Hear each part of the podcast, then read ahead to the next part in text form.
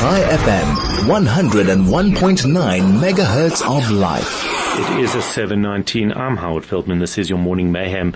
It's 101.9 Chai FM. The reaction by the South African government, in particular DIRCO, and in particular Naledi Pandor, Minister Naledi Pandor, is uh, perplexing. She has totally abandoned the Jewish community in South Africa, made her prejudices very, very well known, phoned Hamas to offer them support after their brutalization of uh, the, after their brutality of 1400 people and yet claims to be that she is measured and balanced. Well, people are calling her out on it, not just as uh, social media warriors, but those in positions of power. Dr. Corne Mulder, he's a member of the National Assembly of South Africa and a member of the Freedom Front. He, in fact, uh, called her out very, very strongly in Parliament in a four-minute address that uh, I thought was incredibly powerful, but uh, I found Pandor's body language to be enormously arrogant and dismissive.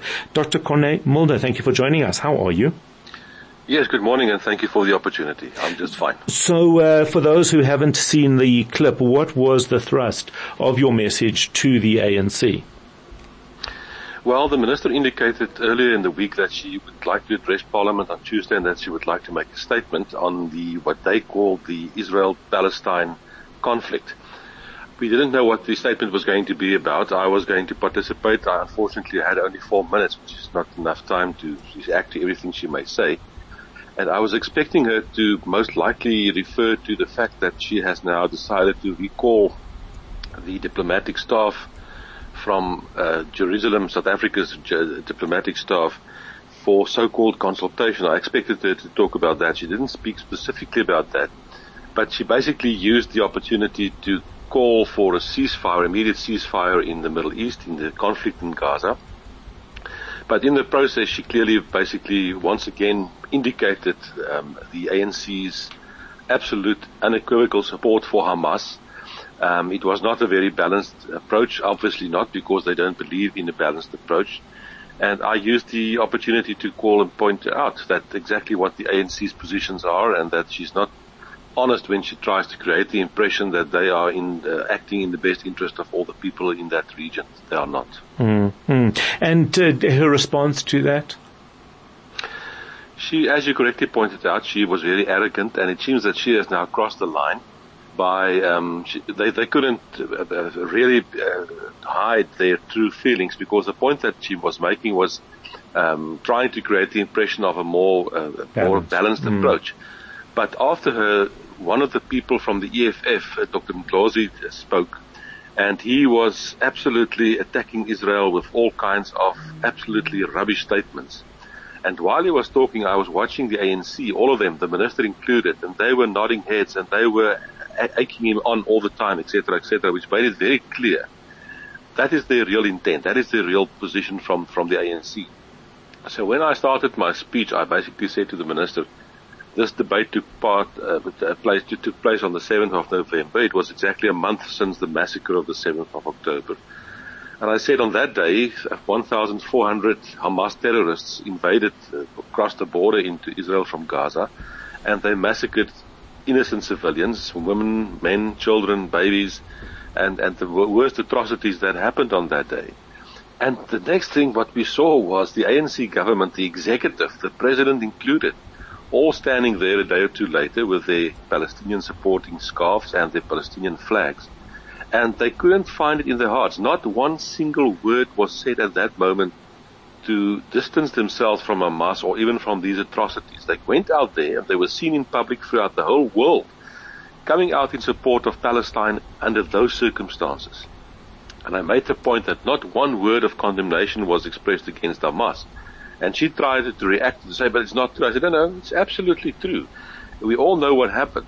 It was a few days later, after Ahmed Abbas mm. expressed some condemnation of Hamas, then suddenly the ANC tried to uh, uh, come with something else. But it was a very weak one sentence. Oh yeah, it was. It, it, it, took nine days. It took nine days exactly. for uh, exactly. for them to make a comment. Exactly. And as you said, the very next day or day or two later, they're walking around with Palestinian with Palestinian uh, scarves, and not not yes. even South African yes. scarves, which is just quite Correct. remarkable. Correct. Uh, so so yeah, so so that is the that is where the ANC stands. That is what is really in their hearts, and the minister is absolutely in front of this condemnation and this charge on Israel.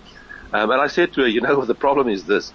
You, uh, in, in the past, in diplomatic circles in the past, if you wanted to send a signal to another country that you're unhappy with something, then you call your diplomatic staff home to so-called consult. I said that is something, it's, it's an outdated thing that comes from the past when you had to call, call people home to talk to them. We've Hmm. moved beyond that. You don't have to call people back.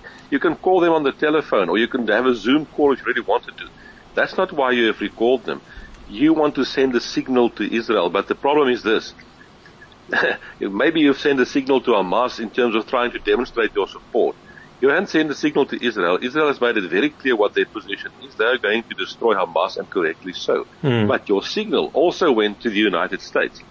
Because on the, that same day, the next day, Monday and Tuesday, there was a reaction by two senators basically in the US, Senator Chris Coons and another senator who said the ANC thought that they have now sorted out the whole AGOA thing Hmm. by trying to pretend to be uh, cooperating, etc., etc., and uh, President Biden has fallen for that.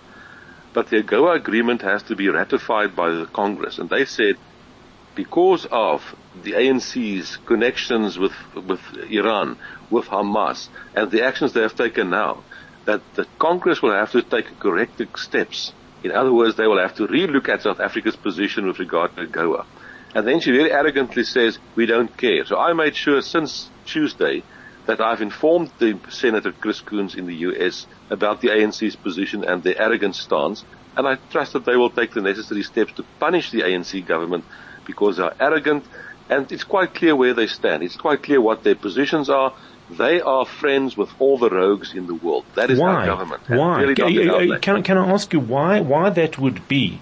You know, I actually posted quite ironically yesterday. I thought, you know, when they're pushing for Netanyahu to be, uh, for a yes, summons yes. to be, to be issued from the ICC, well then that would make him a friend of theirs because they like these guys. They like the criminals. Yes. So, uh, but what is Absolutely. it? What is it about the ANC That- that attracts them to the Hamases and the Iranians of the world?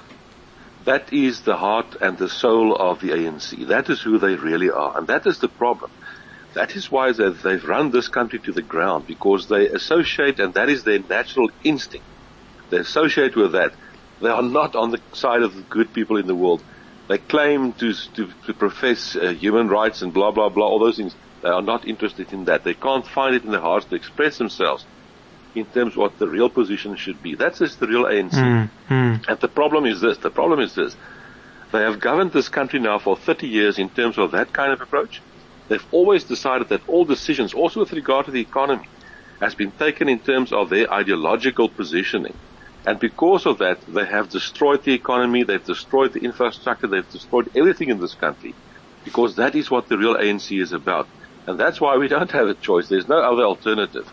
We will have to use the election next year to go out, register and vote en masse for political parties that oppose the ANC and to get them out of power. There's no other solution. They will continue to run this country to the ground. That is who they are. That is what is in their hearts. Yeah, that is that is absolutely right. Is there is there any? It, I mean, there's no embarrassment because there's there's only arrogance on their side. But does anything penetrate? Uh, does anything move them about this? No, absolutely not. They are absolutely determined um, by calling now also for for uh, uh, Prime Minister Netanyahu to be prosecuted, etc., etc. They don't care. They really don't care. That is what they are really believing in. And I'm convinced no argument will convince them. Nothing will convince them. Nothing at all.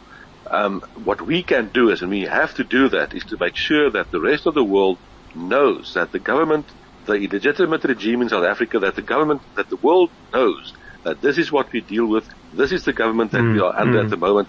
And there was a time when the ANC was accepted internationally as the underdog and the poor people that needed to be supported. The tide has turned. It's exactly the opposite now. they're a oppressive group of people that needs to be removed at the polls. Absolutely right. And Corne Mulder, you give tremendous support to uh, the Jewish community, to South Africans who are absolutely perplexed by the horrific uh, behavior of the ANC. Keep speaking truth to power. Keep uh, keep saying what you what you are saying because you're saying it on all of our behalf. That's Dr. Corne Mulder. He's a member of the National Assembly of South Africa. He's a member of the Freedom Front. And uh, Ayanda said, "I told you, Howard, the ANC are showing us who they are. It's 7.30.